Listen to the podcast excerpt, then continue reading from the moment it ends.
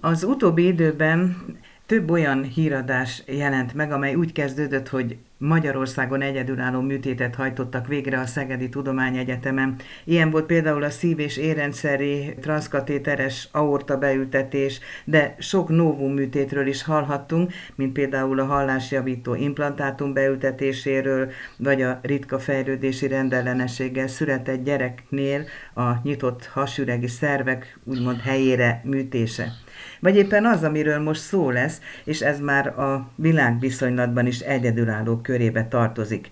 Ez pedig nem más, mint egy gégeműtét, amelyet egy fél éves kislánynál végeztek el, pontosabban végzett el Rovó professzor, az egyetem rektora, a fülorgégészeti és fejnyaksebészeti klinika igazgatója, akit köszöntök szeretettel a telefonvonal végén. Én is köszöntöm a rádió hallgatóit. Köszönöm, hogy elfogadta a felkérést. Professzor úr, mitől egyedülálló ez, és mit kell tudni a beavatkozásról? Azt azért tudni kell, hogy ez egy nagyon régi egyetem, nagyon régi orvoskorral, ami azt jelenti, hogy igen kiválóan képzett nemzetközi tekintetben is magasan jegyzett kollégák dolgoznak ezen a klinikán, klinikai központban, ami része az orvosképzésnek. Nyugodtan mondhatom, hogy az egyetem egyik fő területe, hogy az innovációt minden területen, így az egészségügy területen és minden szinten eh, támogatja, és ennek az egyik része volt ennek a sok tényezőnek az együttműködése volt az, ami lehetővé tette, hogy egy olyan műtétet hajtsunk végre, ami gyakorlatilag, mivel én azért eléggé otthon vagyok itt a világ élvonalában ezen a területen, kimutatom, hogy ilyen még nem történt a nemzetközi vonalon se.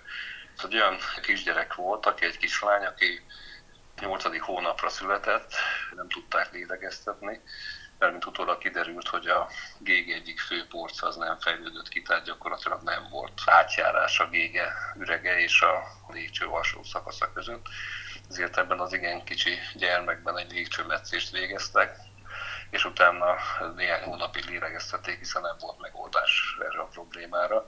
De ennek következtében magának a légcsőmetszésein kialakult egy ismételt szűkület, és a trachea alsó szakaszán a, a lélegeztető kanul végén is kialakult egy szűkület, és gyakorlatilag ez a szűkület egyre inkább növekedett itt lent, ami lassan lélegeztethetetlenné tette a gyereket, ezért kellett a műtétet elvégezni egy lépésben, és egy olyan műtétnek a módosított változatát alkalmaztuk nála, amit itt a Szegedi Tudományegyetem Fülorgége és Fenyősegészeti Klinikáján fejlesztettünk ki, aminek az a lényege gyakorlatilag, hogy egy a rendelkezésre álló élő szövetekből kialakítunk egy olyan origami-szerű átrendezést, aminek a következtében egy olyan hordó funkcionalitását megtartó próbán tudunk kialakítani, ami rendelkezik az összes attribútumával a, a GGE funkcióknak, tehát gyakorlatilag lélegezni, hangot adni tud ki a gyermek, és, és táplálkozni is. Ez egy, él... büszkék vagyunk erre a műtétre. Ez egy életmentő beavatkozásnak nevezhető egyértelműen. Hát igen, mert nem volt kiút, tehát nem volt más kiút, ezt el kellett, hogy végezzük.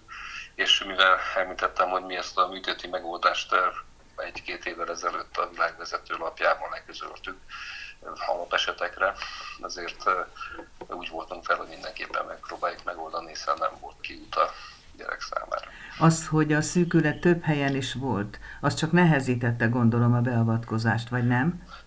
Hát ez egy nagyon jó kérdés, köszönöm szépen, hiszen mi itt a klinikán kialakítottunk egy, inkább úgy mondanám itt a, a anesteziológiai intézettel, a, a gyerekintenzív intézettel és a sebészek a Fejnyaksebészeti Klinika Intézetében közösen kialakítottunk egy olyan metódust, ami gyakorlatilag egy lépésben meg tudja oldani a, ezeknek a szűkületeknek, nyugodtan mondhatom a legnehezebb szűkületeknek is a kérdését, ami ez egy nagyon nagy dolog, és gyakorlatilag, hogyha ezt elvégzik rögtön, tehát mi már végeztük az első napokban és a, mármint az élet első napjaiban koraszülötteken is ezt, ezt a beavatkozást sikerrel, és nyugodtan mondhatom, hogy minden esetben sikerrel végeztük el ezt a műtétet.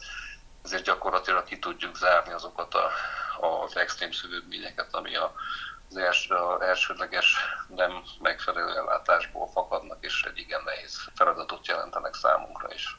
Mennyire marad egészséges a szervezet ilyenkor, hiszen utalt rá, hogy jégemesszés is volt, és hogy gépen kellett tartani a gyereket, és ugye előtte nyilván oxigénhiányos állapotban élt, ami azt is feltételezi, hogy kevesebb oxigén jutott például az agyba.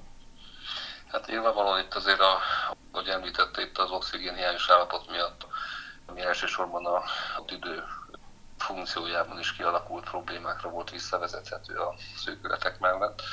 Nyilvánvalóan ez egy nagyon komoly veszélyt jelent a gyermek központi idegrendszere számára, de nagyon boldog voltam, amikor, a, amikor hozták a gyereket kontroll két hónappal a műtét után egy teljesen normális kisgyerekkel találkoztam, ami azért azt mutatja, hogy érdemes volt itt ennek a nagyon nagy tímnek ezzel a kislányjal foglalkozni. Ennek a nagyon nagy tímnek szorosan együtt kellett működni, össze kellett dolgozni, rá kellett hangolódni, gondolom.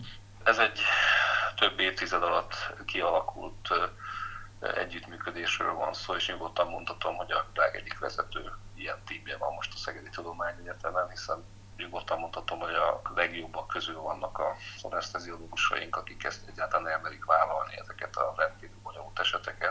Az intenzív, gyerekintenzíves kollégák is nagyon fölkészültek már, és a sebészeti vonal is azért nyugodtan mondhatom, hogy elsőrangú. Most nem magamra gondoltam, hanem a körülöttem levő tímre. És én erre nagyon büszke vagyok, hogy ez egy, ez egy olyan téma, olyan feladatokat tud megoldani, amit én ismerem még egyszer mondom a világon a, az ilyen témeket, akik ezzel foglalkoznak, nyugodtan mondhatom, hogy irigykednek ránk. Visszatérve a kislány esetére, a későbbi élete szempontjából ez végleges megoldást jelent, vagy vigyázni kell a jövőben valamire? Nekünk van hosszú távú követési eredményeinkről is egy ilyen, egy ilyen komoly közleményünk egy amerikai vezetőlapban, ami büszke vagyok rá, hogy gyakorlatilag a változtatás nélkül elsőre elfogadta ezt, hiszen ez egy annyira novum, hogy ami mutatja, hogy teljes mértékben megtörténik a rehabilitáció, tehát semmilyen hátránya nincs ezeknek a gyerekeknek a, a életkori társaikhoz képest. Ahhoz, hogy ilyen beavatkozásokat el tudjanak végezni, egyrészt szakértelemre van szükség, másrészt pedig megfelelő infrastruktúrára. És most nem is annyira, mint a klinika igazgatójához, hanem a rektorhoz fordulok ezzel a kérdéssel, hogy külön figyelnek erre, hogy rendelkezzenek ezekkel a lehetőségekkel? Most akkor, mint az egyetem rektoraként válaszolok, tehát amikor az egyetemet száz évvel ezelőtt, most már több mint száz évvel ezelőtt áthozták Kolozsváról ide ismert körülmények miatt, akkor a Klebersberg Kúdónak az egyik mondása volt, aki ezt az egész folyamatot támogatta, hogy nem szabad tudósainkat eszköz nélkül kiengedni a nemzetközi pályára, ez olyan lenne, mint a katonáinkat fegyver nélkül.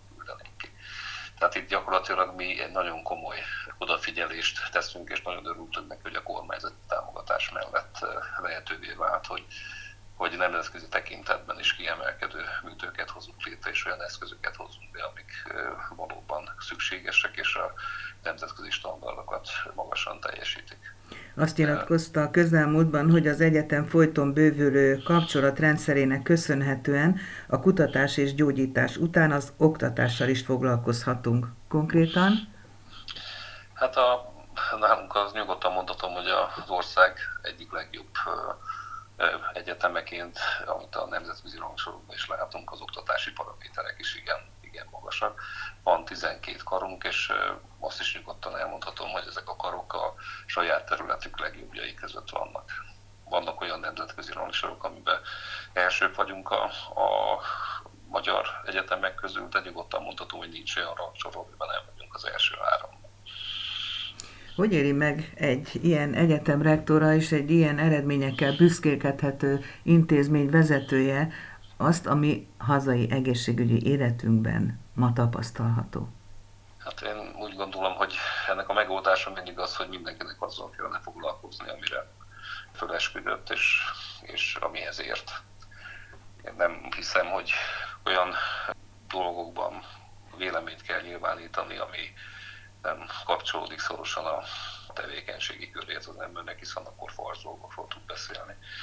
De én úgy gondolom, hogy az a hihetetlen mennyiségű fejlesztés, fejlődés, ami a Covid ellenére Magyarországon az egészségügyben történt, és az a jövedelem emelkedés, ami az átlagosan megjelent a magyar egészségügyben dolgozókon is várható, a szakdolgozókon is, ezt nagyon fontosnak tartom én is az nyilvánvalóan bizonyos sokú szerénységre és belátásra kellene, hogy a kollégákat ösztönözze, és minden mellett munkára. Köszönöm szépen az interjút, rektor úr, további sikereket kívánok! Nagyon szépen köszönöm, viszont hallásra! Viszont hallásra!